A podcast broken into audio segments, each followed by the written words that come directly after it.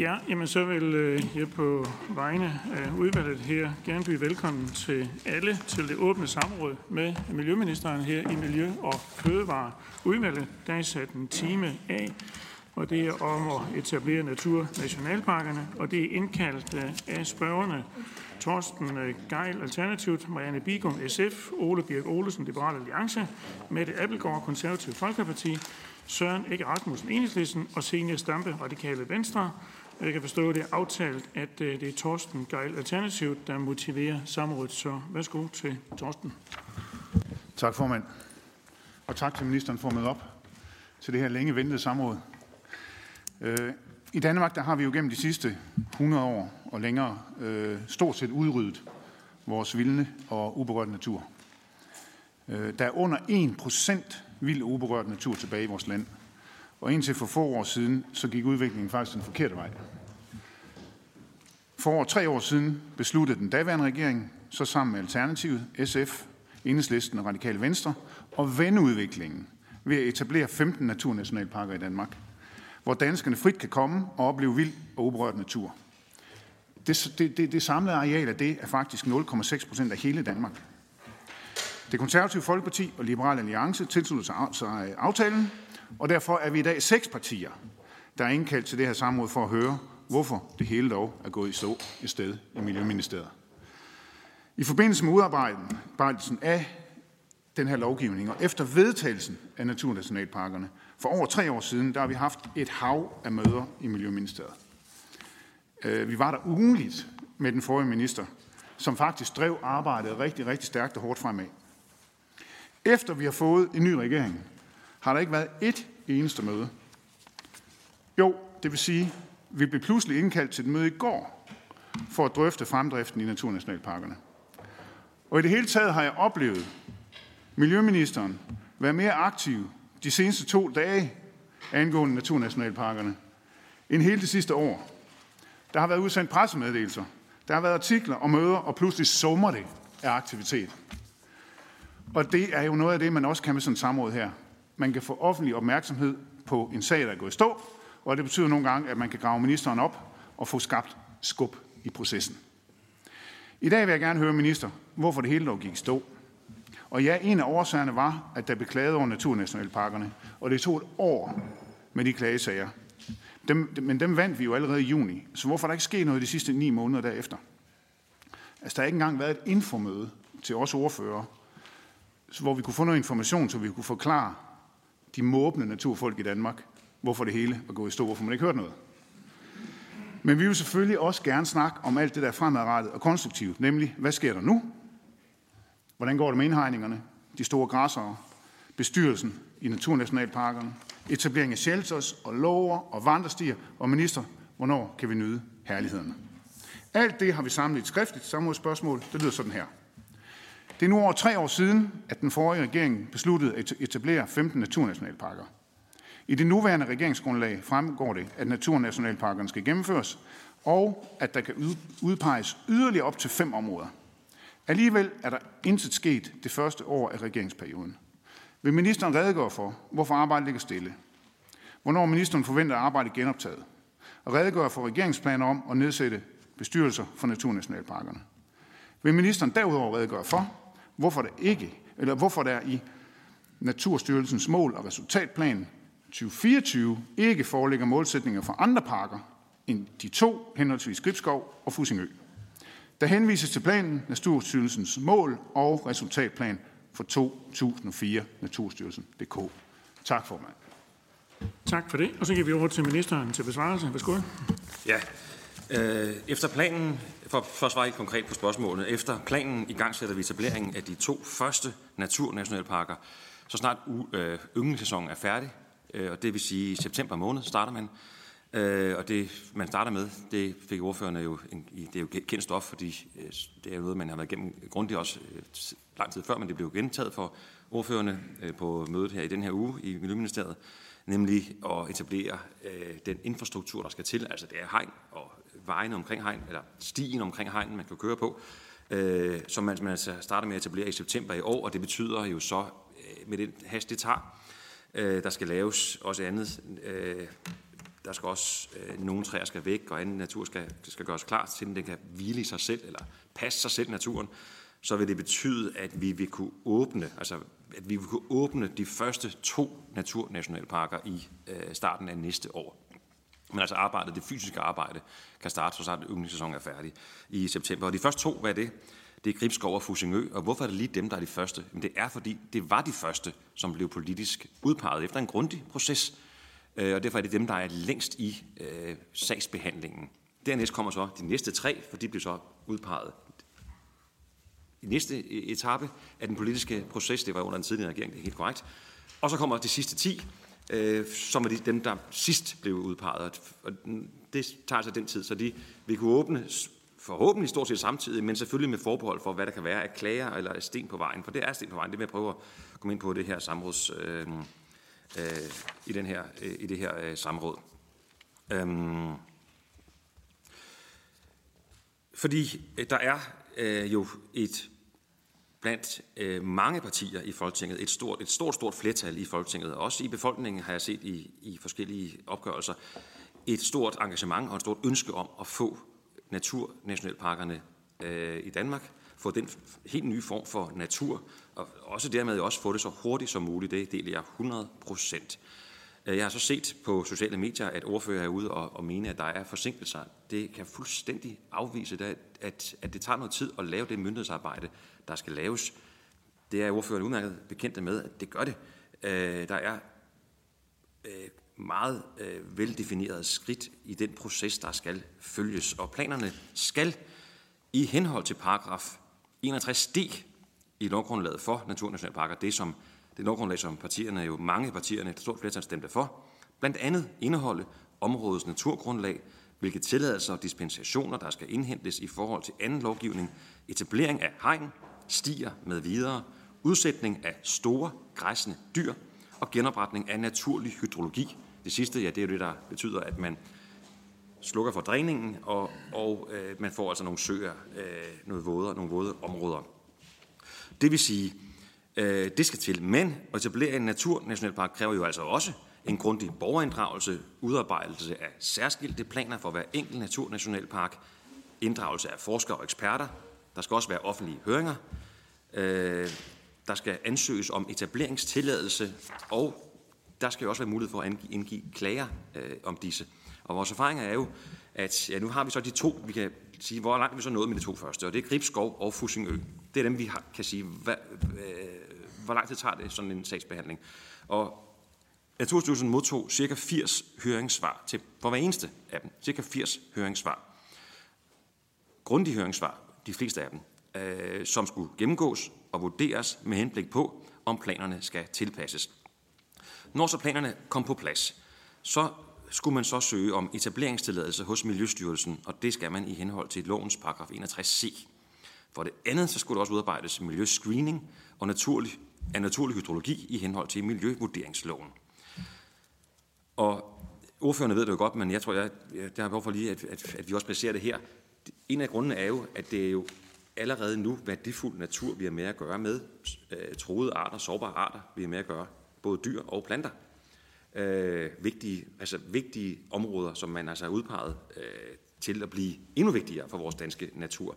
Og det vil sige, det er ikke en, hvad skal man kalde det, bare mark med ingen, med ingen vigtig natur. Det er altså værdifuld natur, som vi skal passe på, mens vi laver det her store anlægsarbejde til, at det skal blive, øh, til at blive øh, øh mere værdifuld natur. Så det er det, der er, er øh, øh, grunden til, at der skal et omfattende materiale, der er på over 200 sider per naturnationalpark, hvor man blandt andet forholder sig til, om tiltagene i Naturnationalparken påvirker, og det er alt fra flagermus til kalk, overdrev, og, altså alt det, vi har beskrevet, skal man jo beskrive, hvordan man vi vil håndtere det. Altså det, øh, derudover så skal Naturstyrelsen øh, har de skulle, og skal så med de resterende, søge om tilladelser i henhold til planlov, museumslov, vandløbslov, naturbeskyttelseslov og vejlov. Og dertil kommer øh, trafiksikkerhedsrevisioner og hvis relevant dispensation fra fredningsnævn. Øh, øh vi kan også jo have fredede arealer øh, her. Og så må man så spørge, når det så arbejde er der, er der så sandsynlighed for, at nogen vil klage over arbejdet, om arbejdet er gjort godt nok? Ja, det er der en sandsynlighed for. Og det er ikke kun noget, som er en, en potentiel sandsynlighed og risiko. Det er noget, vi ved er sket. Både hvad angår Gribskov og Fusingø, der er der blevet klaget over hvad? Over alt det, her nu er gennemgået, over om myndighederne nu har gjort deres arbejde godt nok. Øh, og der vil sige, at der var øh, klagesager blandt andet i, nej, der, i to, både i planklagenævnet og i Miljø- og Fødevareklagenævnet. Og I ved, vi ved jo godt, når der er sådan nogle klagesager, så kan jeg ikke, skal heller ikke som minister eller vi som folketing, kan vi ikke overtrumpe eller blande os i, øh, øh, hvordan den øh, uafhængige instans øh, behandler disse klager. Lykkeligvis, og det var Thorsten Grant også inde på, så havde myndighederne gjort deres arbejde, deres grundige arbejde godt nok. Så alt det, jeg har nu gennemgået, har man gjort godt nok. Således, at man kunne afvise klagerne. Ikke enstemmigt, og ordførende ved jo også, det er ingen selvfølge, at klager over så store øh, ændringer af vores øh, landskab i Danmark, at de bare bliver afvist. Der er jo masser af eksempler på det modsatte. Og hvad sker der så, hvis, noget, hvis en klage ikke afvises, men altså følges? Jamen, så har vi jo en situation, hvor man må starte helt eller delvist fuldstændig forfra og er tilbage til start på dele eller hele af projektet. Og nu fik jeg lige fundet, jeg sagde til, til vores møde her en anden dag, da, da jeg fik den første gennemgang i ministeriet af, af, af det her kompleks, og se, hvad er det, vi næste skridt skal være, der fik jeg foran mig en kæmpe bunke. Nu har jeg lige taget den med her også, så I lige også kan se, øh, fordi, og det er bare for at sige, jeg har set nogle ordfører sige, det er bare at sætte hegn op og få dyrene ud, så er det i gang, og regeringen trænerer. Det her skulle gerne give et billede af, der er ingen politisk beslutning om at udsætte eller trænere. Vi har intet ønske om det tvært imod. Men vi har selvfølgelig ønsket om, at når myndighederne siger, at det skal det her til for at overholde loven og vinde klagesagerne, der måske vil komme igen, så skal de have tid til at gøre det ordentligt. Og de her sider, det er de første, kun de sider, som de første to naturnationalparker er blevet lavet i øh, Naturstyrelsen. Altså Fusingø øverst og øh, Gribskov nederst. Det er det papirarbejde, som man i øh, Naturstyrelsen, og det er alt det, jeg har gennemgået her, har, har, har lavet. Og jeg har det med, for, fordi, fordi i, politikerne kender jo også anden form for anlægslov, og øh, øh, når der skal ske store ting, så skal det gennemarbejdes og grundigt laves. Og det skal vi altså gøre. Og derfor så, det her papir er jo ikke engang noget, man bare kan skrive. Det er jo noget, der skal efter høringer, øh, øh, som skal behandles, og inddragelser og er eksperter og andet, så skal, de her, øh, så skal det her kunne komme igennem de klager, som de to første kom igennem. Det vil sige, at vi kan ikke sige, at vi har jo vundet, så vi kan bare gøre det mindre grundigt. Nej, vi vandt, fordi vi gjorde det grundigt. Øh, og det var klogt af, af de, de daværende partier, der var med til at beslutte, at man gjorde det grundigt, og gøre det grundigt, for det vandt man det her, og så kan vi betyde, at vi kan komme i gang med de her pakker. Desværre tager det så også noget tid, når man skal være grundig, og det øh, er det, der er. Og derfor øh, er det meget vigtigt for mig, at i hvert fald dem, der lytter med her, øh, øh, hører, at jeg øh, tilkendegiver, at der er ingen, intet i den her regerings politik om, at vi skal udskyde, eller øh, at vi vil, eller at vi vil ønske, at det kunne åbne tidligere. Det ville vi gerne, men det ville jo være meget, meget uklogt, hvis vi sagde til, til Naturstyrelsen, jamen det er en arbejde, som vi lige har kommet igennem her, det skal I ikke gøre fremover. Vi håber på, at ingen klager, for det gør de, øh, dem der er modstandere, og så vil vi risikere at sende tilbage til start. Det, det vil være en bjørnetjeneste at give øh, naturen i Danmark. Så blev det også spurgt til regeringens planer om at nedsætte bestyrelser i naturnationalparkerne, og det arbejde er i gang. Øh, vi har jo 15 naturnationalparker, som er, har projektgrupper, altså de er jo ikke åbnet nu, det er det, vi taler om, øh, som har nogle lokale projektgrupper. Vi har sendt brev til alle øh, lokale projektgrupper øh, for øh, nogle uger siden, øh, halvanden uge siden, om at udpege øh, en repræsentant til det, der så bliver fremtidens øh, bestyrelse, altså indstille medlemmer til bestyrelsen. Og det har vi bedt om at komme med indstillingerne her i, øh, i marts, i løbet af marts måned. Og de kan jo vælge at indstille det samme, som har siddet. Det kan også være, at de vil røre rundt i gryden, men det er op til, op til dem at indstille det. Derudover skal vi selvfølgelig også finde øh, den formand, som kan samle de lokale stemmer og sikre, at lokale ønsker og hensyn selvfølgelig øh, bliver rejst. Øhm, og jeg øh, har en forventning om, at bestyrelserne øh, for de første naturnationalparker selvfølgelig vil blive øh, nedsat her straks derefter, øh, og dernæst så vil de, så, øh, vil, vil de resterende bestyrelser øh, så blive øh, nedsat. Nedsættelse af bestyrelser ændrer ikke på konceptet i naturnationalparker, fordi det følger af loven for naturnationalparker, at hovedhensynet er natur og biodiversitet og naturen i området så vidt muligt kan udvikle sig på egne præmisser. Og dermed følger det også af konceptet, at helårsgræsning med store, græssende pattedyr og også tilhørende hegn er helt centralt. Hvis man ville ind og ændre det, hvis man havde en politisk holdning til det, så skulle man faktisk ændre loven. Og det er der jo overhovedet ikke, hverken i regeringen eller blandt alle Folketingets partier, noget som helst øh, chance for, at der var nogen, der mente, øh, der kunne tælle til 90. Så, så, så øh, det er lovens koncept. Det koncept skal selvfølgelig overholdes, for den lov skal selvfølgelig overholdes. Øh, så vil der selvfølgelig også skulle ske en vurdering af de input, bestyrelserne kommer med. Øh, og der, der vil man jo vurdere, er nogle forslag, som naturfaglige og hensigtsmæssige inden for gældende principper for arealforvaltning. Så bestyrelserne får altså blandt andet til opgave at give input til Naturstyrelsen om forvaltningen af de enkelte naturnationalparker. Og det giver os jo så mulighed for at tage højde for lokale ønsker og forhold. Og det er jo vigtigt, fordi øh, udover alt det der, det her myndighedsarbejde, så er det jo også vidunderligt, hvis der lokalt kan komme opbakning. Og vi ved jo godt, Øh, min forgænger, jeg har drøftet den sag indgående med hende, selvfølgelig også Lea Wermelin, som gjorde et fremragende indsats for at tage rundt, da det var nyt det her, og mødes med folk. Det var ikke alle steder, hun blev mødt af kun klapsalver. Der var også steder, hvor der var modstand. Øh, og, det, og det skal man jo argumentere, men jo også inddrage. Ikke kun komme med sine argumenter, også lytte til, kan vi indrette på en måde med, inden for det, det, konceptet, hvor, at, vi, hvor at menneskerne, der, der er naboer og bruger arealet øh, i dag, vil kunne se, at de er også blevet, blevet, blevet hørt. Og det er jo så det, der kan ske i, i, igennem de her øh, bestyrelser. Naturnationalparkerne etableres jo på statens arealer. Det er en af de store forskelle fra nationalparkerne. Det er på statens arealer.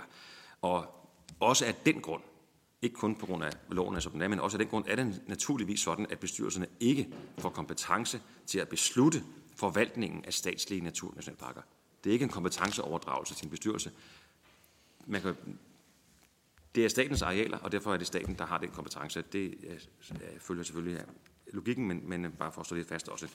Men den vil blive inddraget bestyrelsen hvert sted i udarbejdelse af planer for naturnationalparkerne, inden der søges tilladelse hos relevante myndigheder.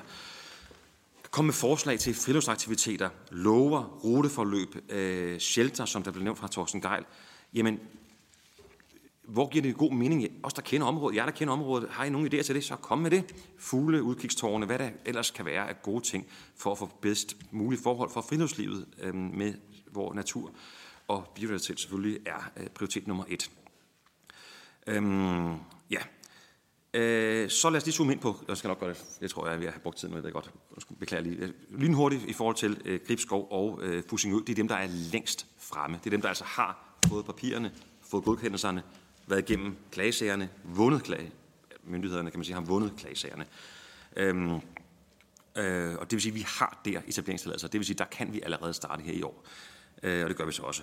Øhm, øh, men vi kan jo så nå, fordi yngleperioden kommer så øh, nu og, og, og forløber frem til øh, september måned, så det vil sige, at bestyrelsen kan så nå at mødes, det er jo så fint. Øhm, øh, og øhm, de store græsne dyr, som skal være med til at vedligeholde naturen og også gøre den mere spændende og give flere levesteder for dyr og planter, øh, jamen det kan for eksempel være dyr som hjortevildt, kreaturer og heste. Og Gribskov er på nuværende tidspunkt, det kan jo også ændre sig undervejs, men på nuværende tidspunkt er Gribskov den eneste naturnationalpark, hvor der er planlagt udsætning af elge. Ikke mange, men udsætning af elge. Øh, og vi må jo øh, også være ærlige, at, at elge vil jo selvfølgelig for mange være et nyt bekendtskab i den danske natur. Og hver gang vi nævner noget og har et møde om det, hvad vi havde den her uge, så det er helt rigtigt, så bliver det sådan en stor historie i medierne. Nu kommer der elge, selvom det, det har altså været bragt. Det er en del gange, vi har hørt den historie i danske medier, men det er stadigvæk øh, noget, som, som mange skal vende sig til. Jeg, jeg synes, det er positivt, og jeg bakker varmt op om, om, om det initiativ.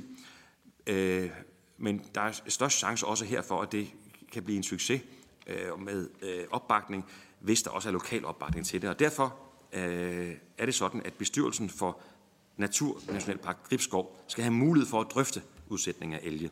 Netop så vi kan få sikret, om der er lokal opbakning til beslutningen. Og så også sådan, at vi så ender med, at den bestyrelse har et flertal, der siger, at der skal ikke udsættes elge, jamen så må vi jo følge den beslutning, så må vi finde nogle andre dyr. Blandt andet skal det også kronvildt, så skal der måske flere af dem, men, men det må vores eksperter jo så øh, sætte i gang. Det ændrer ikke på, at hegnet skal sættes ned, og at øh, de skal åbne øh, efter den tidsplan, som, øh, som øh, ligger. Det næste kommer de tre næste. Det er Tranum, det er Stråsø og det er Almindingen. Men jeg tænker, af respekt for, for medlemmernes tid og mulighed for spørgsmål, så jeg tager rigeligt, så, så øh, stopper jeg nu. Øh, men, men det er sådan, det, det er jo sådan korte, kort, som kort det kan lade sig gøre, øh, at, øh, at, at vi er nået indtil nu i den her øh, proces. Og jeg ser så meget frem til ikke kun at åbne de første 15, men også at gå videre, og jeg kan tilkendegive også til det her samråd, som jeg gjorde også på vores møde, at de partier, som har stemt ja, regeringspartierne og de partier, der har stemt ja til, øh, til øh, naturnationalparkerne, også bliver inviteret, når vi skal til at drøfte de næste skridt i, om kan vi lave nogle flere naturnationalparker, hvor vil de kunne anlægges med, med god øh, faglig øh, naturmæssig øh, øh, mening. Skal jeg sige, ja, kan jeg, gå, kan jeg nå, jamen, det er desværre alt fra vi har skrevet. Bare lynhurtigt. Natur, prøv lige den der, har vi den der plan der? Altså den her, den her Naturstyrelsens øh, mål- og resultatplan. Jeg så godt, at det var sådan, at, at, at hvorfor står der ikke, altså i, med al respekt, venner, I kan jo godt se, det er jo ikke en udførlig liste over hver kontors medarbejdere, hvad alle laver. Det er det helt store, helt store. Hvad er det helt store inden for naturnationalparker? Natur, det er, at de to første skal i gang. Og det er det helt store, det forstår det. At, at der ikke står, at der arbejdes sig videre med de øh, 13 andre, har intet, altså, har intet at gøre med nogen som helst underprioritering eller andet. Øh, vi kan også prioritere papir i, i vildskab. I, altså, der er rigeligt papir produceret her. Øh, men, men sådan en, en mål- og resultatplan er jo, det har man i vores styrelser, det tror jeg er klogt at have, øh, men man kan ikke bruge det til en udtømmelig liste over, hvad man så ikke prioriterer eller ikke prioriterer. Øh, der bruges mange kræfter, og I har jo selv mødt, mødtes med, med en del af, af, af Naturstyrelsens ekspertise i, i, i den her uge, mange kræfter på øh, alle de pakker, der skal nu blive til, til virkelighed her. Øh, så så øh, at, det ikke, at det ikke står, der vil man kunne finde så vi kunne holde utrolig mange samråd om ting, som, hvorfor står denne ting ikke? Det er kun de helt som highlights, og så ligger der nede under en masse andet arbejde. Ja. Tak for det.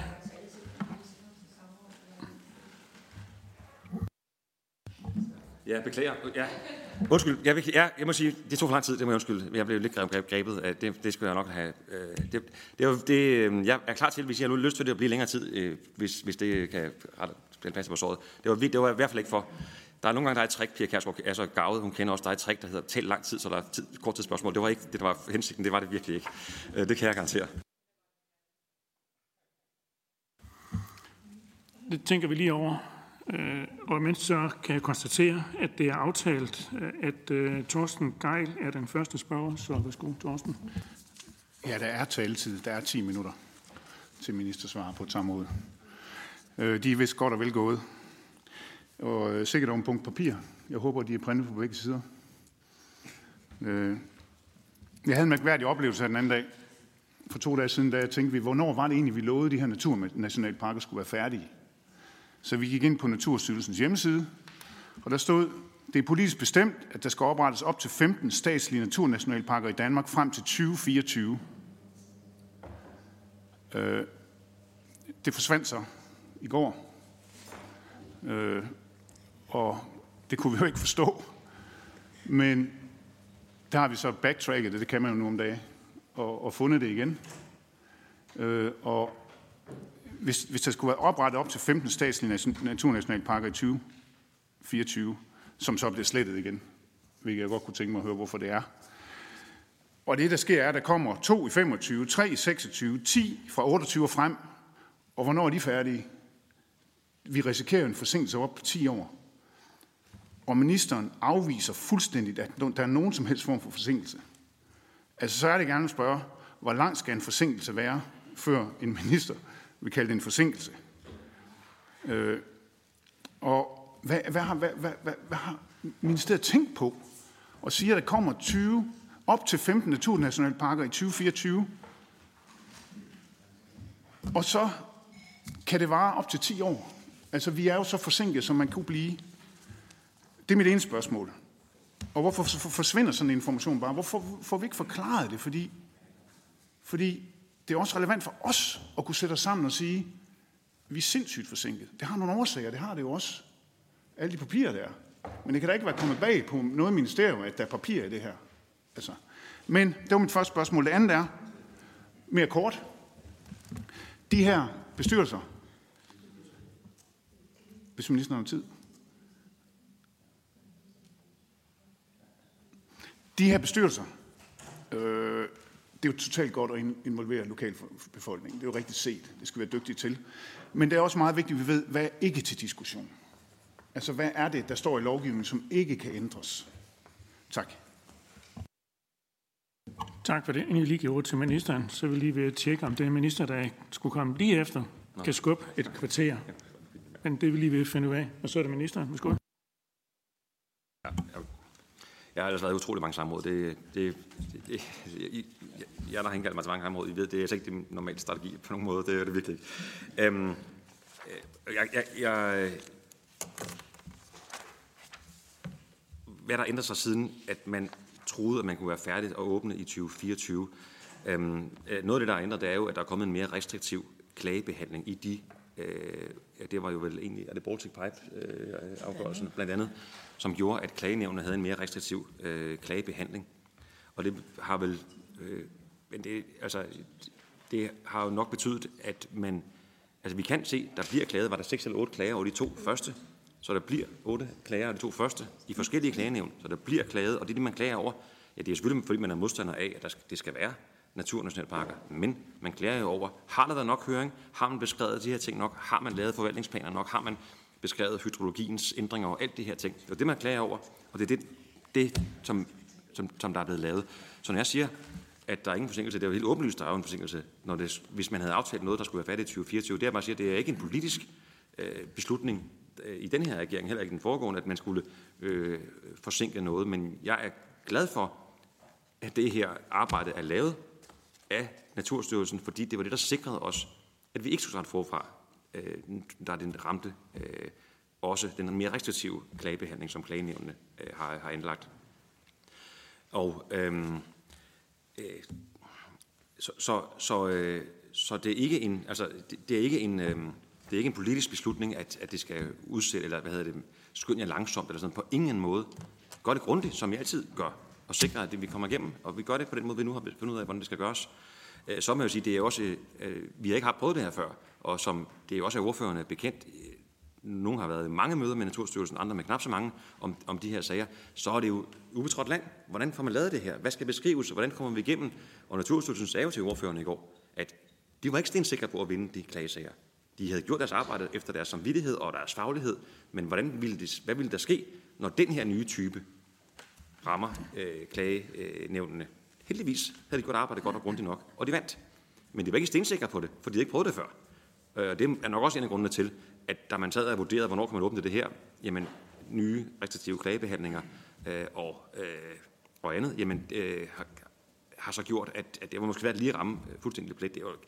Og så vil jeg sige, øh, med forbehold for klager, det er vi nødt til at tage det forbehold, så vil vi kunne åbne de, rest, altså de sidste 10, ikke de sidste, for der skal komme flere af vores øh, planer øh, at finde mulighed for det, men så vil vi kunne åbne de 10, der er dem, der er mindst i, øh, eller der er kortest fremme i processen i 2028. Men jeg er nødt til at sige, med de to første, der var der klager, klage, klagebehandlinger uden for vores politiske mulighedsrum at, at, at gå ind og behandle. Så det kan jo godt tage noget tid at behandle de klager her, men hvis vi går arbejde grundigt og ordentligt, så kan vi også vinde de klagesager. Det viser, sagen, det viser sagerne jo.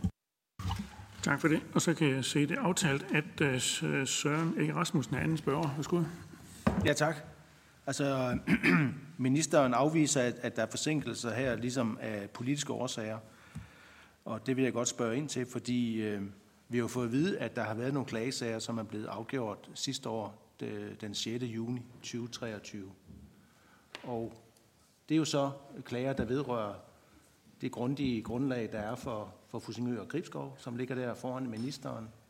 Vi har også fået at vide, at man udfører det fysiske arbejde med hegn og, og, og fjerne dræn, at man gør det uden for fuglenes ynglesæson. Men det vil jo sige, at man sådan set kunne være startet det arbejde i september 2023, så at Naturnationalparken i Fusingø kunne være åbnet i år. Det fremgår af et udvalgsspørgsmål, at, øh, at det arbejde i Gribskov Fusingø, at det først starter i september i år, og det vil sige, at så er man færdig med det anlægsarbejde næste år. Det kunne altså have været et helt år tidligere, og det er der, jeg virkelig undrer mig over, at ministeren siger, afviser, at der kunne være nogle, nogle forsinkelser, der er politisk karakter. Jeg har oplevet, at den tidligere minister under den tidligere regering var meget lojal over det, vi havde besluttet om at etablere naturnationalparker, også selvom at det gav lidt støj hister her. Der har været processer, som, hvor lokalbefolkningen har haft indflydelse, og det er jo derfor, at heste ikke bliver sat ud, sendt ud, sat ud i, i Fusingø inden for hegnen, da det bliver stuet og kronvildt i stedet for. Og det er sådan set afklaret, at det er det, der kommer til at ske. Der er blevet klaget over, hvor hegnen skulle stå. Det er blevet afklaret den 6. juni sidste år. Så har man sådan set været klar til at lave det hegn, som er rimelig simpelt. Altså Danmark har erfaringer med at sætte hegn op, blandt andet langt den tyske grænse. Altså det er jo ikke noget nyt i at sætte et hegn op, der ligesom kan hegne noget ind. Det er ikke kompliceret, det at ødelægge et dræn, det er sådan set nemmere end at etablere et dræn. Hvorfor har man ikke startet et år tidligere? Er det Moderaterne og Venstre, der er hængt i håndbremsen og forsinket de her projekter med naturnationalparkerne? Det kunne jeg godt tænke mig at få at vide af ministeren. Jeg tror ikke, det er ministeren, der har forsinket det her, men at der har været trepartsregeringen, der har forsinket naturnationalparkerne. Ministeren. Men det er rigtigt, at vi, det lykkedes, det lykkedes at, at vinde, og det så, der var mange ordfører, der var glade, da vi vandt klagesagerne, eller der naturnationalparkskonceptet og myndighedsbehandlingen vandt klagesagerne. Øh, og dernæst er der gået noget tid, og det, det er fuldstændig anerkendt. Det er rigtigt, der er gået noget tid med at finde ud af, at det er selvfølgelig regeringen, men jo primært faglig tid, på at finde ud af, hvordan får vi lavet de to elementer, som, øh, som er justeringerne af Naturnationalparken, nemlig bestyrelserne. Hvordan får vi nedsat bestyrelser, mens vi stadigvæk har, øh, altså hvor vi sikrer en organiseret lokal medindflydelse, mens vi stadigvæk har hele konceptet om naturnationalparkerne intakt. Det er jo lykkedes til det, vi har præsenteret her. Og også det andet element, det var spørgsmålet om at sikre en evaluering af øh, dyrevelfærdslovs øh, øh, håndtering. Det er min kollega Jacob Jensen, der, der er ansvarlig for det, så det spørgsmål det må jeg ret, må jeg ret til, til ham. Men, men øh, de to elementer at det ting, som, øh, som skulle på plads fagligt, og det er det ting, som, er, som ja, har taget noget tid. Det er jo helt korrekt. Øhm, men, men mit svar i forhold til forsinkelser, det er et svar på, det fremgik af forskellige medier i de sidste, i de sidste dage, og sociale medier og øh, skrift, trygte og hvad hedder det, elektroniske medier, at der, fordi der står 2028 i et folketingssvar til Marianne Bikum, at så må det være, fordi regeringen udsætter ting. Det, og det kan jeg sige, det har intet med at gøre. Det er, fordi det, det er en grundig arbejde, der skal til. Så der ligger ikke noget med en ordre om at udsætte det eller skynde sig langsomt. Det, det er kun at gøre arbejdet ordentligt så hurtigt som overhovedet muligt, men selvfølgelig ikke med risiko for, at vi kan tabe klagesagerne. Det er det, mit svar var i forhold til, øh, i, i forhold til øh, forsinkelser. Tak for det. Og så kan jeg oplyse, at øh, vi har tjekket med den næste minister og prøvet at bede om at få det skubbet den 10 minutter, og det kan lade sig gøre, lytte til. Så mit forslag det er, at øh, vi forlænger det her samråd med 10 minutter. Vi har tjekket så godt vi kunne. Ministeren talte 8 minutter over, og så øh, er tilbudt 10 minutter, som er mindre nogen har andre, så er der vundet to minutter. så det kører vi efter, så det vil sige, det er til klokken 11.40 helt sharp. Og så... Og så går vi over til at sige en to til tre af gangen, og den næste spørger, det er Marianne Bigum. Mange tak. Øhm, jeg kan forstå, at ministeren mangler vores forståelse for, at tingene tager tid. Øhm, og jeg synes, at det er rigtig dejligt, at vi får at vide, ligesom hvad der er, øh, der ligger af arbejde i det her. Fordi sagen er jo bare den, at vi har jo spurgt. Jeg har selv spurgt, siden jeg blev valgt ind for et år siden, og vi har ikke fået noget at vide. Vi har ikke fået at vide, hvor det var. Det har været, me- det har været enormt svært at få et klart svar på, hvor, hvor langt vi er i processen, hvad barriererne er, og hvad der er, der mere skal til. Så jeg synes ikke, det er helt fair, når ministeren øh, så klandrer os for ikke at vide noget, fordi det er sådan set ministerens egen skyld, i og med at vi først blev indkaldt til en orienteringsmøde i går. Øh, så vil jeg sige, at øh, jeg er ikke i tvivl om, at der ligger et stort arbejde bag det her, og jeg er glad for, at ministeren har papir med til at dokumentere, at embedsværket de i den grad arbejder grundigt med tingene, og tingene tager lang tid. Men som det også blev påpeget, så har vi jo, øh, det sidste vi hørte, det var de her klage, vi havde en redegørelsesdebat før sommeren, der fik vi vide, at der var nogle klagesager, der skulle afgøres. De blev så afgjort kort efter. Så var det næste svar, vi fik, det var, at det var nogle bestyrelser, der skulle afgøres. Øhm, og, og så har vi så ikke hørt noget siden. Og hvis vi skal måle mængden på, hvor meget man arbejder på papir, vil jeg bare sige, at til sammenligning, at det her, det er papiret omkring bestyrelser, som vi har fået sendt rundt fra regeringen. Det er lige knap, det er lidt over en side, men det er ikke meget mere end det øh, som øh, regeringen har skulle brugt, øh, bruge øh, nu med 7-8 måneder på. Så Lad os gå tilbage til tidsplanen, fordi det vi ligesom fik at vide i går, det var, at øh, der er de her seks trin på vej mod åbne naturnationalparker. Tak for det overblik, og hvor de forskellige øh, naturnationalparker er på den. For hvert trin er der også estimeret, hvor lang tid tingene tager. Og hvis jeg lægger dem sammen, så og der, er nogle, der er et minimum og et maks, og sådan som jeg forstod øh, ministeren i går, så var det her maksspænd, det var netop, hvor man tog højde for, for høringssvar. Men maksimalt burde det tage øh, for dem for de sidste 10, som kun er på trin 2, øh, 5 år. Minimum 3,5 år. Så jeg forstår egentlig ikke, at jeg får et svar, der hedder, at vi først kan regne med, at de sidste 10 bliver etableret fra 2028 og frem. Selv med ministerens egen eller, øh, øh, vurdering af, hvor lang tid øh, den her proces tager, tænker jeg, at det må være muligt at kunne melde en slutdato ud. Øh, sådan så vi sikrer os, at vi kommer hurtigt i gang med det her. Vi har ikke fået nævnt biodiversitetskrisen, men det er jo sådan set derfor, vi sidder her, og tingene tager utrolig lang tid, og, krig, og det, vi kan ikke ligefrem bede øh, arterne om at øh, vente med at uddø.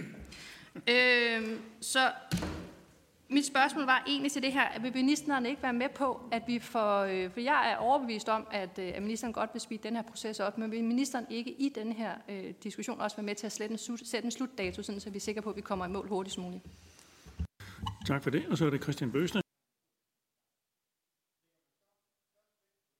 23, 23 øh, uddøde arter siden 1850 af de ca. 1300 hjemmehørende arter. Heller har man større vægt på de ca. 100 arter, der er naturligt indvandret siden, eller hvordan opvejer man det op?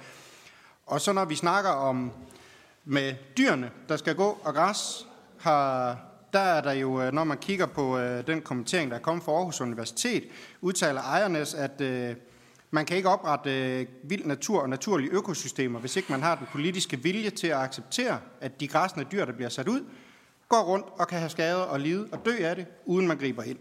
Så jeg vil egentlig høre, har ministeren den politiske vilje til at acceptere, at vi for eksempel har studegående, der lider, uden vi griber ind? Fordi det er jo åbenbart det, der skal til øh, ifølge ejernes. Tak for det. Så er det ministeren.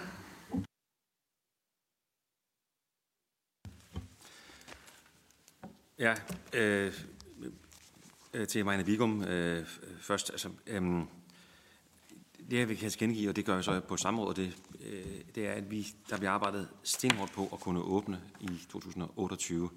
Øh, men men øh, altså vi, fra man besluttede naturnationalparkerne til nu, der har man indført en mere restriktiv klagebehandling det, det er jo umuligt for mig at, at sige, hvordan vil den klage, det er helt uden for min øh, ressort og, og, og kontrol, hvordan klagebehandlingen vil i givet, måske ændre sig, måske ikke ændre sig fremover.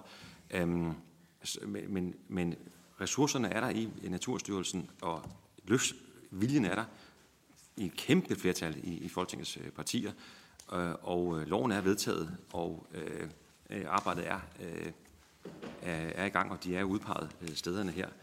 Øhm, og og øh, øh, altså så hurtigt som overhovedet muligt, men, men øh, og i forhold til øh, bestyrelser, hvordan vi øh, får øh, hvordan vi har, vi har valgt at gøre det. Jeg, jeg, jeg, jeg, jeg er tilhænger af, jeg, jeg tror, det er, det er godt at få noget lokal inddragelse, og, og, øh, og, og det er altså øh, ikke en given ting. Jeg, jeg tror, det, jeg, tror det, jeg, jeg er faktisk overbevist om, at når først vi får dem her åbnet, så tror jeg, øh, at langt, langt, langt, langt de fleste vil elske og være stolte, stolt af de her øh, kommende naturnationalparker i Danmark. Ligesom man er stolt af, af, af noget, der minder lidt om, ligesom øh, øh, Lille Vildmoses elge, er, man jo, er det jo en turistmagnet, og lokale er stolte over det, ligesom man er stolt, når man glad, når man bor nabo til dyrehaven og ser kronhjortene der, og de andre steder, hvor vi har noget lille bitte smag af det her, som bliver meget mere øh, større sammenhængende naturarealer, som vi i den grad mangler i Danmark. Jeg tror, det bliver godt.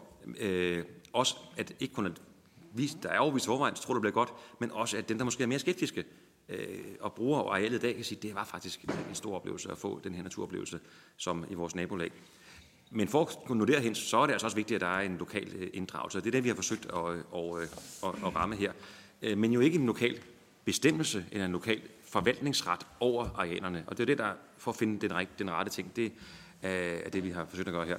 Så bliver der spurgt om, fra Christian øh, Bøsted om, ja, hvorfor har man valgt at, at foreslå elge som, som øh, det første? Og det er jo altså det faglige oplæg fra Naturstyrelsen om, hvilke dyr, der egner sig forskellige steder. Og, øh, øh, og så øh, har man jo, og det er jo rigtigt, hvad Søren ikke siger, så har der været dialog med lokale grupper, er der nogle steder, hvor der er noget modstand mod noget, og det er det, vi prøver nu også i forhold til de her elge. Øh, jeg vil godt tilkendegive, jeg vil stille både mig selv, men ikke mindst tror jeg nok vigtigt nu, eksperter i, øh, øh, altså vi har eksperter til rådighed for lokale øh, folk, der kunne have spørgsmål til, øh, hvad, skal man, hvad med det her elge, hvorfor er det en, en god idé, fordi, øh, for det er en god idé, og det vil der være, øh, det vil da være smukt at få to steder i Danmark, hvor vi kan, vi kan se disse dyr igen efter rigtig nok mange tusind år, så det er jo ikke... Øh, nå. Øh, og det andet øh, omkring øh, øh, dyrevelfærden. Altså, der er ingen tvivl om, at dyrevelfærden i naturnationalparkerne skal være i orden. Og det, der er, er jo besluttet også jo en ny ting fra den gang, vi diskuterede loven, hvor det var et stort emne, det er helt korrekt, jamen det er, at vi skal evaluere de dispensationsmuligheder, der er et år efter, at de første naturnationalparker øh, er, øh, er med en dispensation er åbnet. Og at Fødevarestyrelsen i perioden op til øh, den her evalueringsafslutning sideløbende vil føre en øget kontrol af dyrehold, sådan så at dyre, øh, og, over at dyrevelfærden. Og vi skal og vil følge dyrevelfærden tæt i naturnationalparkerne, netop for at sikre, at dyrene har det godt, er tilstrækkeligt beskyttet inden for dyrevelfærdslovens regler. Så derfor også vil blive ført et proaktivt tilsyn med dyrene, hvor både dyrenes sundhedstilstand og den tilgængelige mængde føde i området vil blive vurderet. Og det er så sådan, skulle der ikke være nok mad i området på visse tidspunkter af året, for eksempel, jamen så vil man reagere. Det kan blandt andet være med tilskudsfodring. Det kan også være flytning af dyrene til et sted, hvor der er, øh, hvor der er foder. Det kan være afhængig af lokale, øh, lokale, øh, øh, lokale hensyn. Og der vil også blive udarbejdet beredskabsplaner til særligt kritiske situationer, skulle de opstå. Altså skulle vi for eksempel have en tørke eller en isvinter eller øh, andre ting, hvor, hvor vi sikrer, at dyrenes velfærd sikres øh, året rundt. Og jeg oplever, at alle er optaget af det, men også, at der er en øh, forventning til, at det bliver et godt dyreliv at få lov til at, at, at, at løbe rundt i sådan en, en, øh, en naturnationalpark, både for vores fugle, men også for, for de pattedyr, som får lov til at, at, øh, at, at, at have et liv der. Tak for det. Og så er det Ole Birk Olesen. Tak for det. Jeg har to spørgsmål. Det første spørgsmål handler om øh, den langsomlige klageproces omkring etablering af en naturnationalpark. Det er jo sådan, at den helt basic naturnationalpark kræver kun et trådhegn, som vi kender det fra landbruget, omkring naturområdet. Øh, og det er noget med træpæle ned hver femte meter, og så et helt tyndt trådhegn, som er strømførende mellem de træpæle. Det må en landmand jo gøre til enhver tid, uden at skulle spørge nogen om lov. Øhm, har ministeren overvejet, hvis det ikke kan lade sig gøre, uden at gå igennem forskellige klageprocesser, hvad der skal til for at lave lovgivning om, så man gerne må etablere et tyndt trådhegn omkring et naturareal, uden at det kan påklages af alle mulige mennesker, som er politiske modstandere af, at der laves naturnationalparker. Hvad har ministeren gjort for at undersøge, hvad der kan gøres for, at man gerne må sætte et trådhegn op omkring et naturareal? Det er det første spørgsmål. Det andet spørgsmål er i forlængelse af, hvad Marianne Bigum og Søren ikke spørger til. Det tager fem år at lave Fusingø og Gribskov. Det tager fem år at lave Almenningen, Stråsø og Tranum. Det tager mindst seks år, ifølge ministeren, at lave de resterende 10 naturnationalparker. Hvad er årsagen til, at de sidste 10 naturnationalparker parker tager mindst 6 år, det vil sige måske 6, 7, 8, 9, 10 år, vi ved det ikke, når de første fem kan laves på 5 år. Og så i henhold til også, hvad Søren Egge siger, de første to, man kunne jo have gået i gang et år tidligere, og det, derfor havde det kun behøvet at tage fire år at lave de første to, selvom der var klager.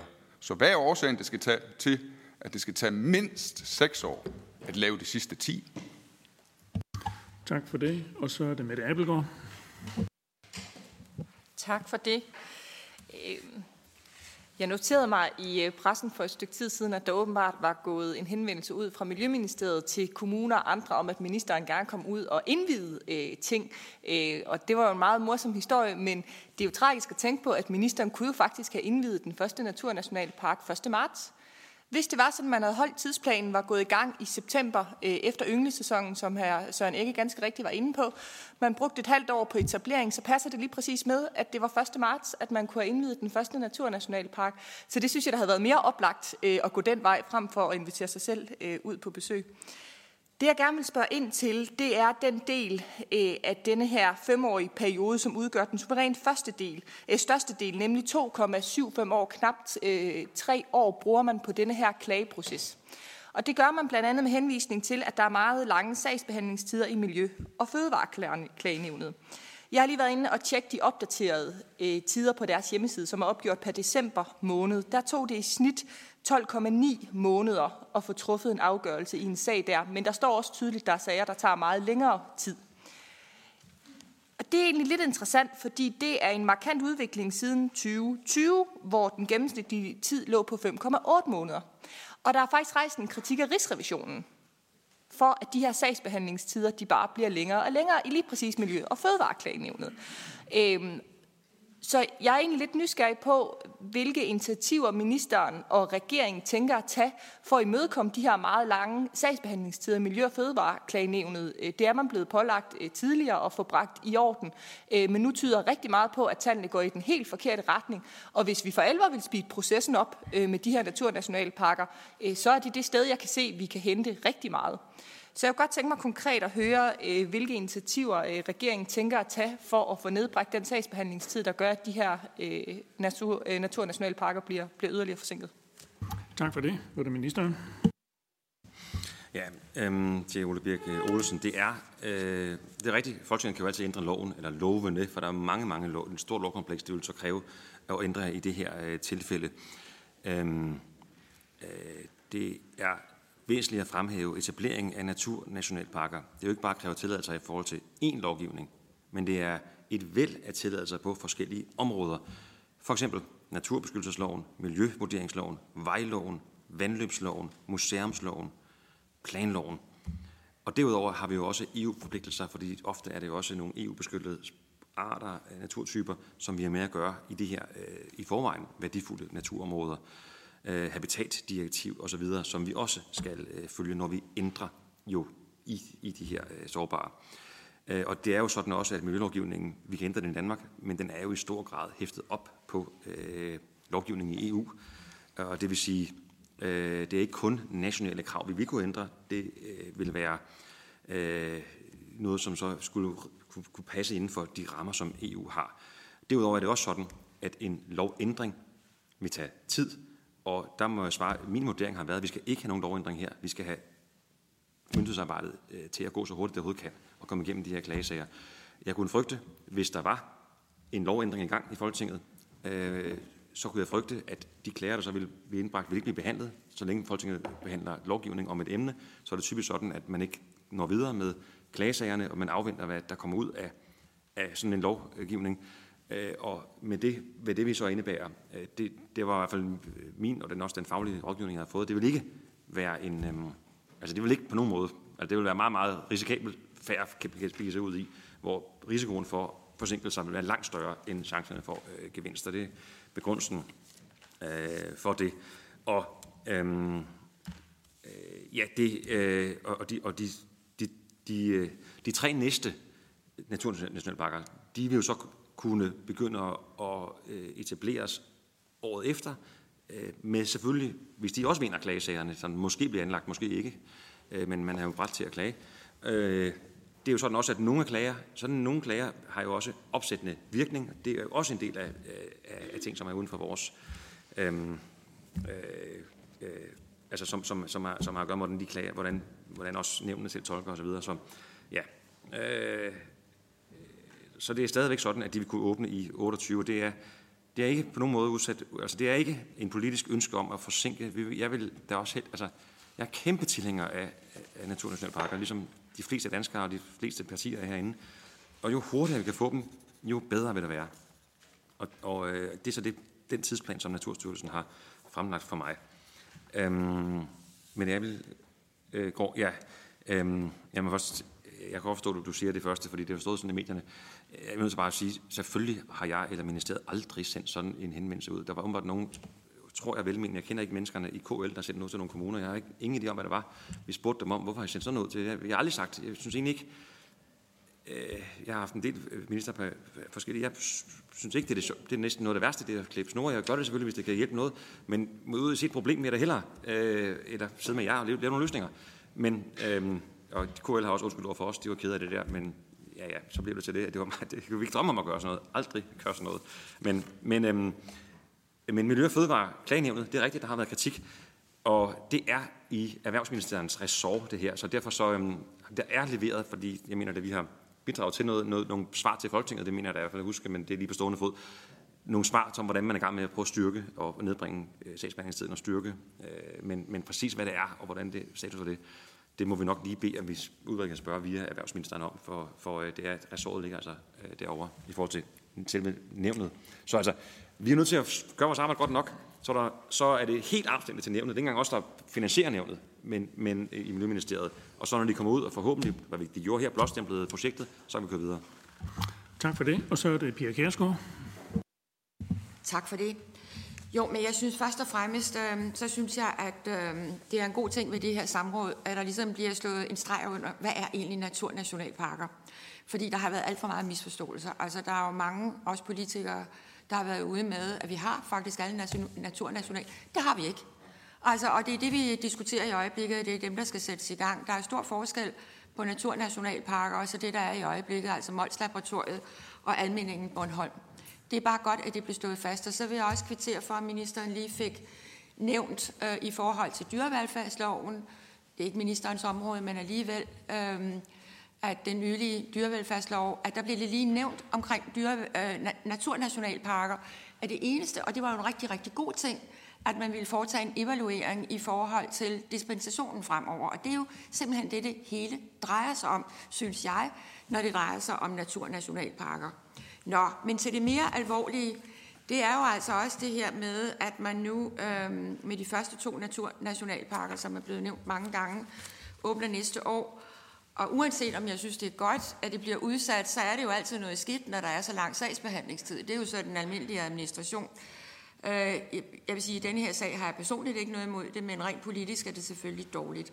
Men øh, jeg må bare sige, at øh, der bliver talt om det her, øh, som også fra ministeren, omkring Gribskov. Og der siger ministeren, i Gribskov har vores biologer vurderet, at det giver mening at have elge.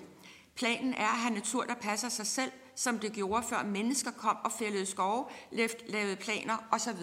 Og så mangler ministeren bare lige at sige, og sat hegn op. Det er lige det, der mangler. Og det er jo det, der er det store problem. Altså, man kan jo ikke gøre det her og lade som om, at det her er bare Sahara.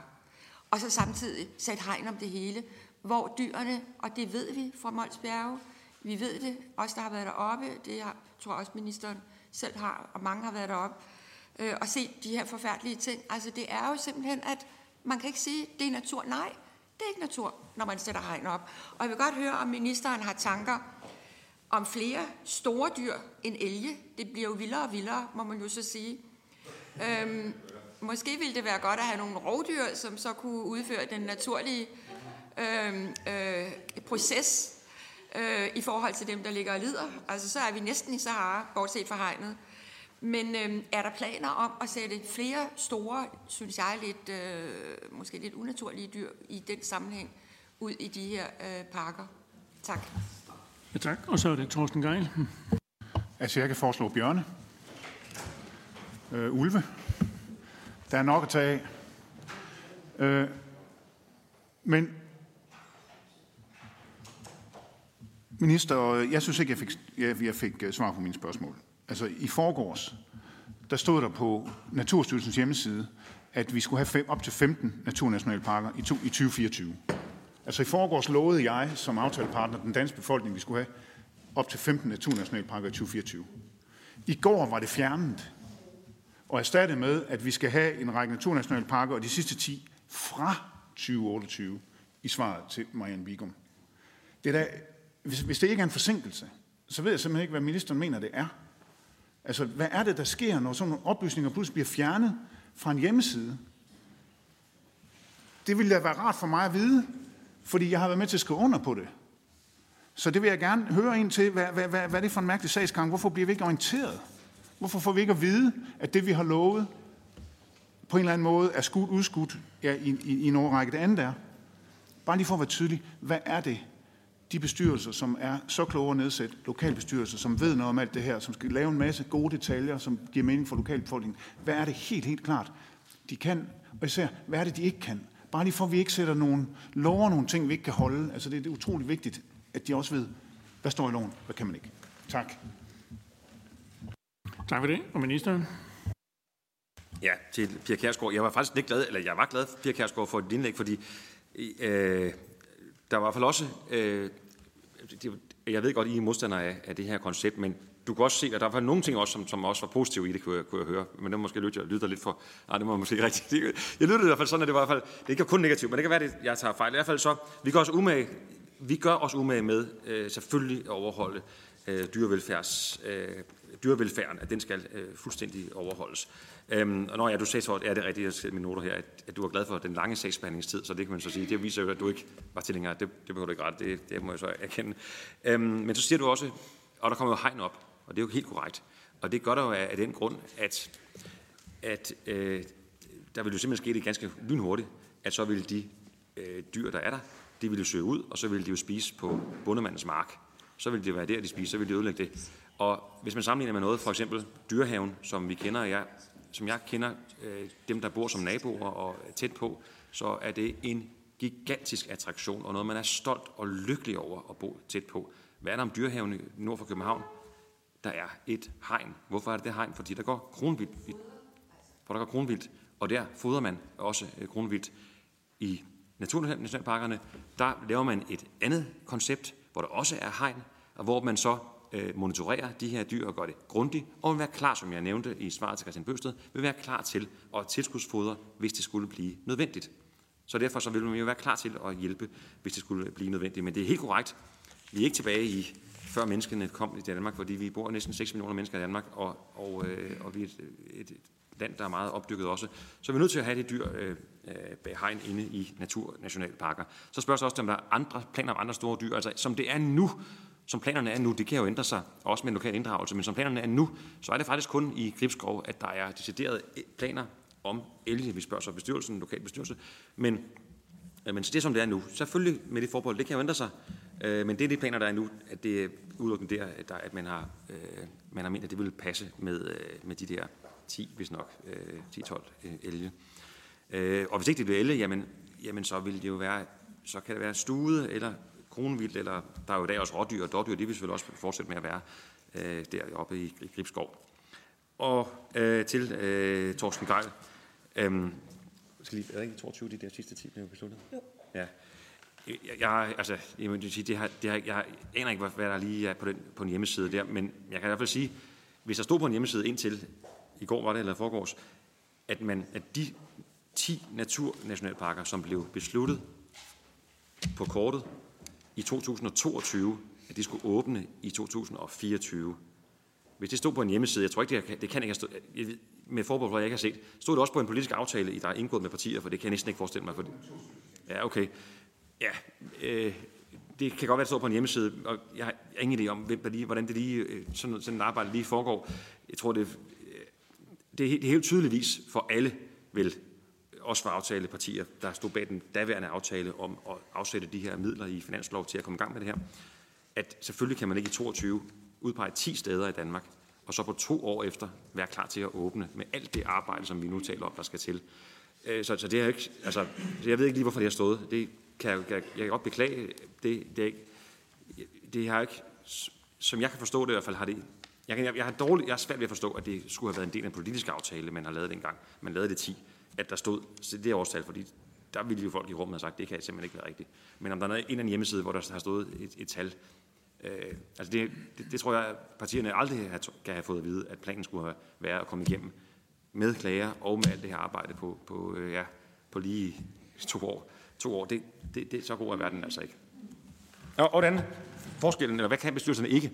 Bestyrelserne kan ikke sige nej til det store koncept. Og hvad er det store grundlæggende koncept? Det er det, Pia Kjærsgaard jo nævner. Det er store græssere, det er store, øh, øh, øh store græssere, som går bag hegn. Det er det helt grundlæggende koncept. Og så er det selvfølgelig også formålet af primært natur og biodiversitet. Så det er det store grund. Det kan, det, det vil sige, og hvis man vil give bestyrelserne mulighed for det, så skal vi faktisk gå ind og ændre loven. Det anbefaler jeg ikke, vi skal. Og det, derfor er det, øh, vil bestyrelserne ikke kunne øh, øh, ændre de store koncepter, der er i loven og fastsat øh, øh, i, i loven. Og hvad, beslutnings? Jo, jo, og derfor er det, bestyrelserne ikke får beslutningskompetence, men de bliver altså hørt og bliver inddraget tæt i dialogen, og det kan jo være om netop nogle af de ting, fællesting, som vi har drøftet tidligere i det her samråd. Tak for det. Og så har vi øh, ni minutter tilbage, og mange på, øh, på listen. Der er en, og det er faktisk den næste. Det er Sina Stampe, har ikke haft ordet endnu. Så jeg foreslår, at hun selvfølgelig så får det, hun forstår på rækken. Og at vi så tager den næste runde derefter. Vi tager alle under et, og så man opfordrer til sådan lige at gøre det kort, klart og præcist, så skulle vi kunne få alle på, og også at det Magne så kan få råd til at runde af til, til sidst. Sådan gør vi, og så er det senere Stampe. Uh, jamen, god fornøjelse til ministeren. Men nogle gange, det ved vi jo godt fra paneldebatter, nogle gange er det jo rigtig godt, der er mange, der stiller spørgsmål, så kan man selv bestemme, hvad man vil svare på. Men øhm, ja, øhm, vi havde jo et samråd om naturnationalparker helt tilbage i maj øhm, 23. Øh, det var på det tidspunkt et halvt år efter, at øh, der havde været folketingsvalg. Og vi synes jo på det tidspunkt, at der havde ministeren haft tid nok til at sætte sig i stolen, og nu skal der, skulle der være lidt fremdrift. Og der fik vi jo det svar, som Marianne også fremhævede, nemlig at øh, der var lige en klagesag, der skulle afgøres. Den blev afgjort ret hurtigt. Og så var der det her bestyrelseskoncept, der skulle på plads. Øhm, og det er lidt underligt, at der så næsten er gået et år, før at vi er i mål øh, med det. Men lad nu det bare være en bemærkning. Det, som jeg gerne vil spørge ind til, som jeg også kredsede ved allerede på det tidspunkt, det er, Hvordan adskiller de her bestyrelser sig fra de projektgrupper, som kørte? Fordi da vi indkaldte til det samråd dengang, var det jo også, fordi vi hørte derudfra, at man var rigtig langt med forvaltningsplaner. Øh, og så oplevede man lige pludselig, at der var en masse, der blev fjernet fra nogle øh, hjemmesider, og der blev ikke indkaldt til møder mere, så det var reelt sat på pause. Og nu synes jeg, at, altså, og ikke for at være uordentlig, men jeg synes på en eller anden måde, at de der bestyrelser, der bliver talt en lille smule med to tunger. Fordi på den ene side, bliver, undskyld, men på den ene side, eller også prøver man bare at betrygge til alle sider. Fordi på den ene side, sådan fornemmer jeg, at man siger, Nå, men det er jo mange af de samme, der sidder i projektgrupperne, som nu kommer til at sidde i bestyrelserne. Omvendt siger man, at det er meget vigtigt, at der nu kommer lokal inddragelse. Øh, og, og der synes jeg også selv, også der fulgte det dengang, at det var faktisk en ret beskidt kampagne, der handlede om at sige, at der ikke var lokal inddragelse, for det var der jo. Der var jo de her projektgrupper, og derfor kunne jeg egentlig bare godt tænke mig at vide, altså, hvad, hvad er, altså, hvordan er sammenfaldet eller, eller forbindelsen mellem projektgrupperne og bestyrelserne? Jeg, jeg, jeg ønsker, at der er så mange gengangere som muligt, fordi det er jo lokale folk, der er udpeget med, med store indsigter, som allerede var i gang. Så jeg håber da, at det stort set er de samme, der sidder nu, øh, og som så bare bliver til bestyrelser i stedet for projektgrupper. Så, så, så for det første det, øh, og dermed bliver det måske ikke et, et, et meget afgørende anderledes deltagelseskoncept, end det, som vi allerede havde lagt op. Øhm, og så også forvaltningsplanerne. Altså det, vi er bange for, det er jo, for de var jo ret langt med de her forvaltningsplaner. Og det er jo det, der også går ondt, når vi så hører, at de der 10 sidste naturnationalparker, det bliver nok på, på den anden side af 28, fordi de jo var meget langt med konkrete forvaltningsplaner for dem. Øh, og derfor virker det pludselig som om, det er en meget lang horisont derude. Så, og så lang tid kan en klagesag der ikke tage, hvis man var ret tæt på at have de her forvaltningsplaner. Men, men det vi jo er bange for, det er, at det kan jo godt være, at vi stadigvæk holder fast i princippet om, at der er store græsser overalt. Men der er jo ret stor forskel på, om det er elge, eller om man for eksempel vælger at have sådan noget øh, kronvildt, der kan hoppe over et ret lavt hegn. Altså, det, der er jo stor forskel, og der har vi jo lagt vægt på, at, at øhm, at det skal tage udgangspunkt i en vurdering af det enkelte, den enkelte naturnationalpark. Altså, hvad er det oplagte, hvad er den oplagte øh, type store græsser, og tit jo en kombination. Øh, og der kunne jeg bare godt blive bange for, at, at pludselig, ja, vi kan ende et sted, hvor så er det kun kvæg, eller det er kun de der øh, vildt, der kan hoppe over et meget lavt hegn. Ikke? Øhm, og så får vi ikke det, som vi egentlig havde troet, og som biologerne har lagt meget vægt på. Nå, nu skal jeg lige skynde mig og stille to hurtige øh, konkrete spørgsmål til sidst. De 888 øh, millioner, vi i sin tid afsatte i forbindelse med finanslov 21-22, altså, hvordan er det egentlig med dem? Jeg troede faktisk ikke, man sådan kunne gå og skubbe penge foran sig. Men ligger de i en eller anden øh, dejlig øh, kasse? Og dem kan man så tage op, for det er jo sådan lidt underligt, at vi afsat penge i 21, som så måske først skal bruges i 31. Øhm, det, det synes jeg ikke, man plejer at gøre. Det, jeg synes tit, vi får at vide, og det var sgu ærgerligt, undskyld, man må ikke bande, øhm, øh, at øh, når dem noget, vi kan bruge, så ryger de bare tilbage til fælleskassen. Hvad er der egentlig med dem? Og den anden ting, det er, kunne ministeren overveje at lave en eller anden form for aftalekreds omkring det her? Nu har vi kredset om det før. Det var allerede lidt forvirrende før valget, fordi vi var en, en kan man sige, finanslovskreds, og så var der også den brede kreds af alle de partier, der, der, der stemte for lovgivningen. Og, og jeg synes jo, at der er jo, der er jo åbenlyst sket lidt mere, end vi alligevel troede, men der er bare slet ikke blevet kommunikeret om det.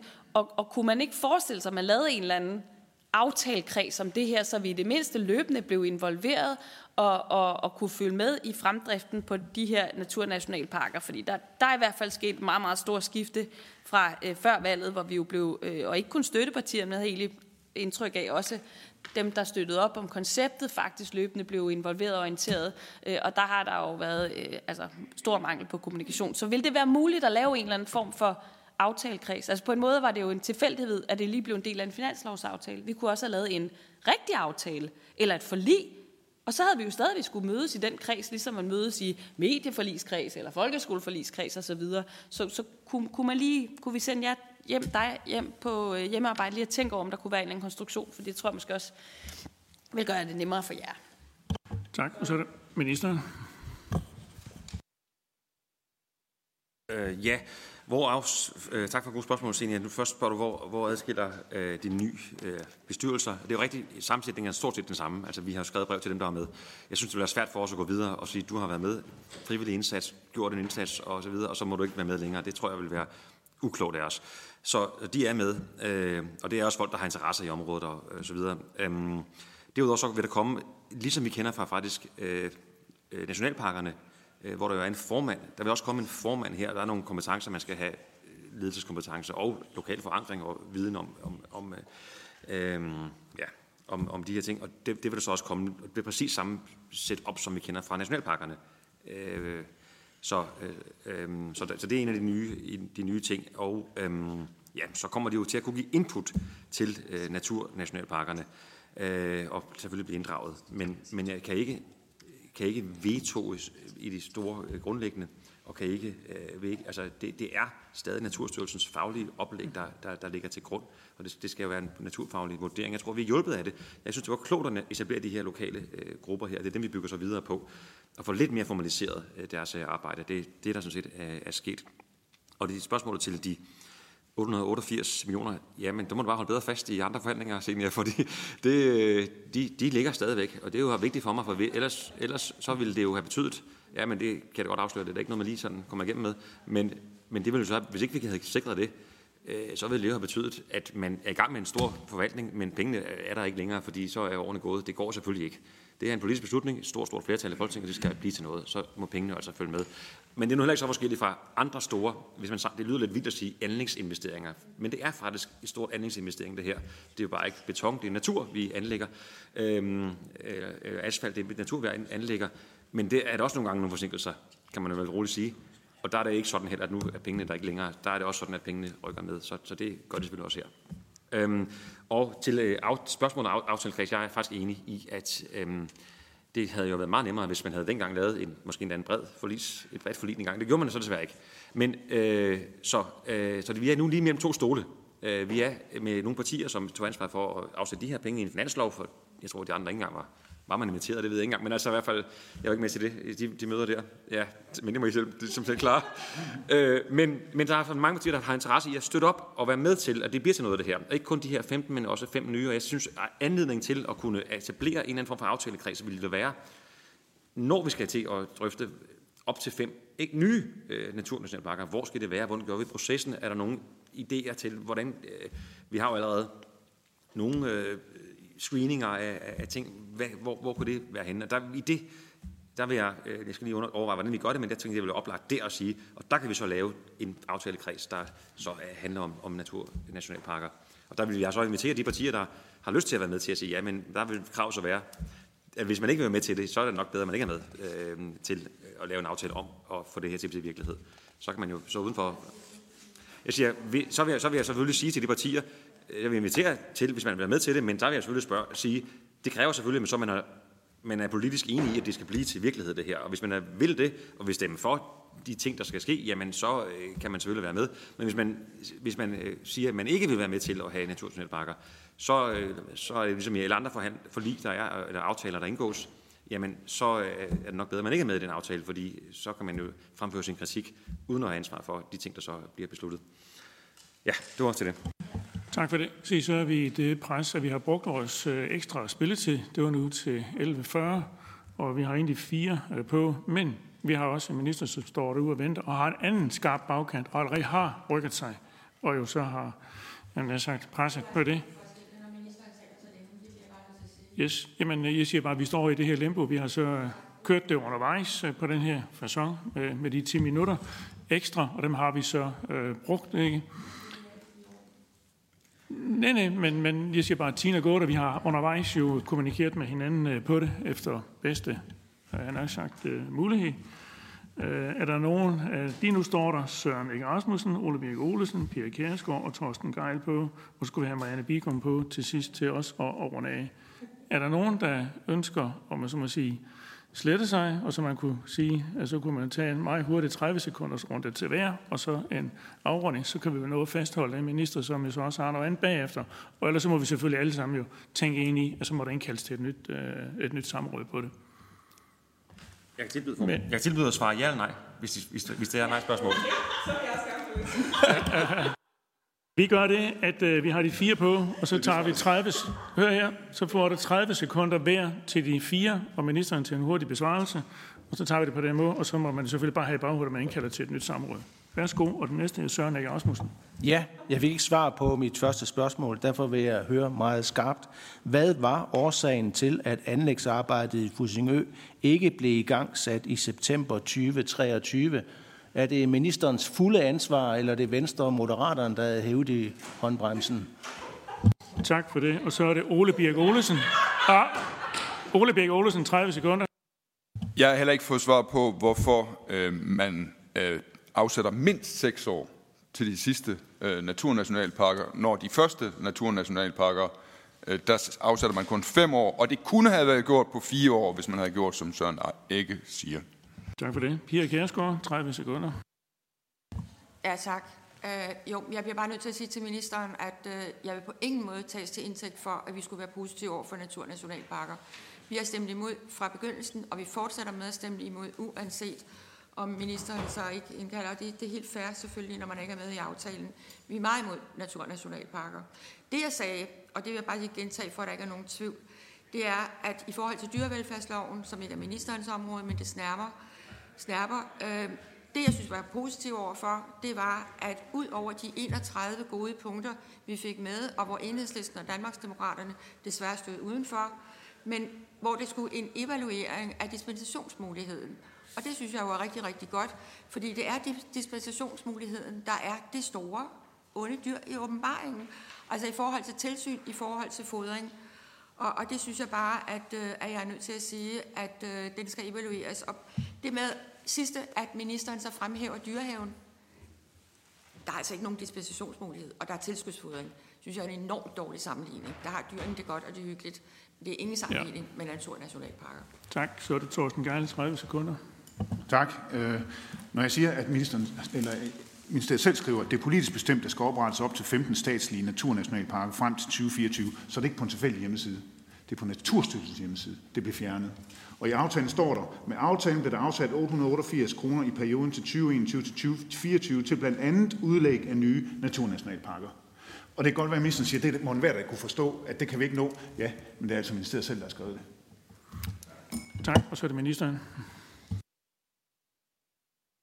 Øh, Søren Ægges, øh, det er selvfølgelig mit ansvar. Det er der ikke nogen tvivl om. Jeg er ansvarlig for øh, vores miljøpolitik i, i den her regering, så det er mit ansvar. Øh, det er jo helt korrekt. Der er tre partier. Et af partierne stemte imod. Et andet parti var ikke engang dannet nu, da, vi, da man stemte om det her.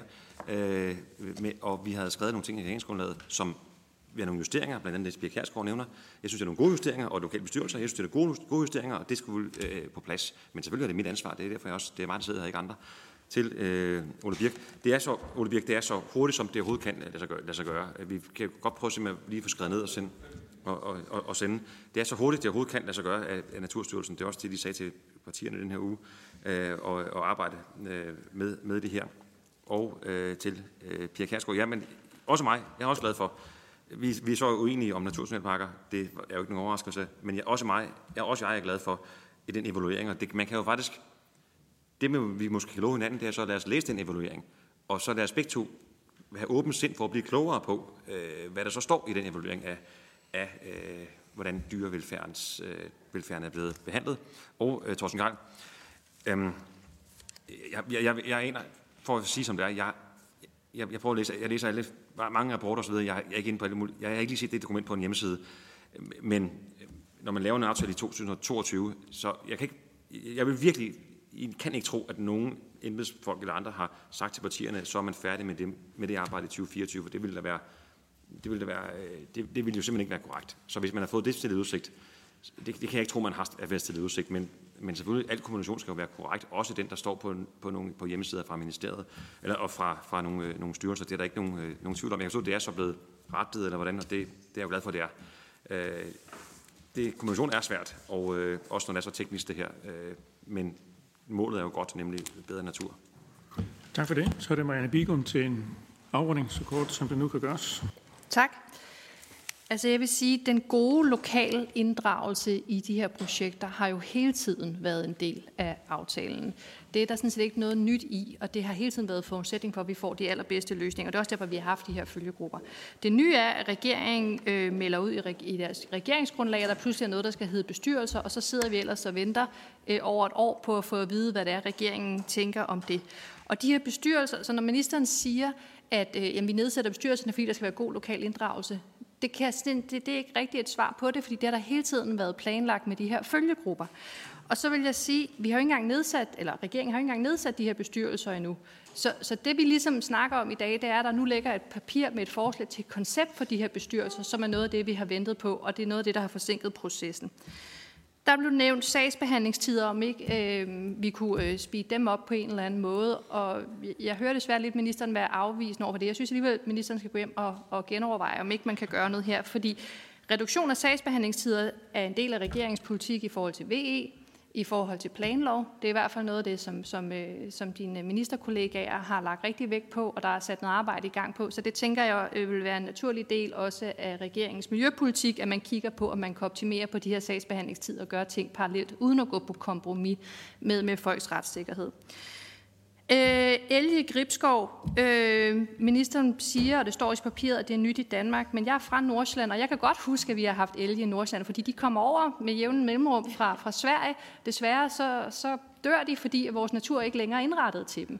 Så som sådan er det ikke super nyt i Danmark, og jeg glæder mig helt vildt til at se elge i Gribskov. Det har jeg gjort, siden jeg var øh, et lille barn. Øh, så vil jeg sige i forhold til en aftale. SF mener, at vi har en helt klar aftale på det her.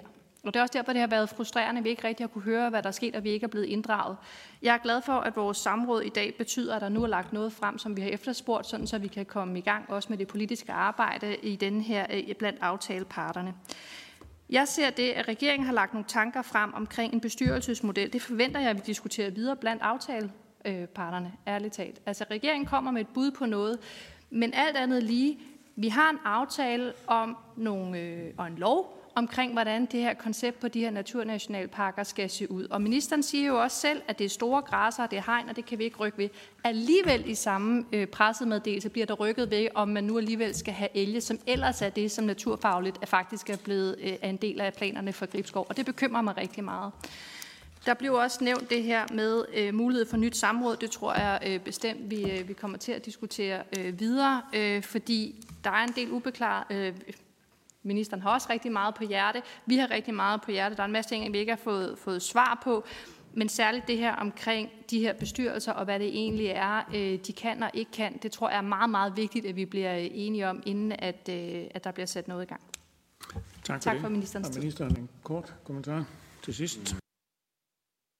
Ja, øh, ja. Øhm, altså, jeg, jeg, jeg, det en kort kommentar, det er, hold op, hvor jeg glæder mig til, at vi får de her, øh, de her øh, naturnationalparker i gang og åbnet.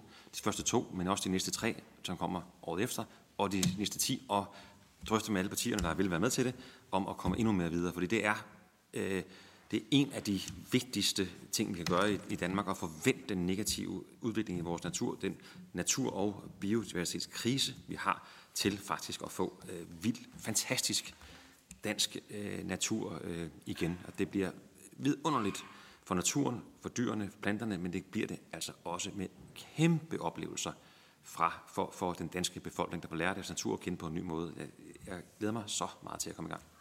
Mange tak for det. Og hermed så er det åbne samråd afsluttet. Vi tager opfølgingen på det efterfølgende. Vi laver en lynhurtig omskiftning til den næste minister. Tak.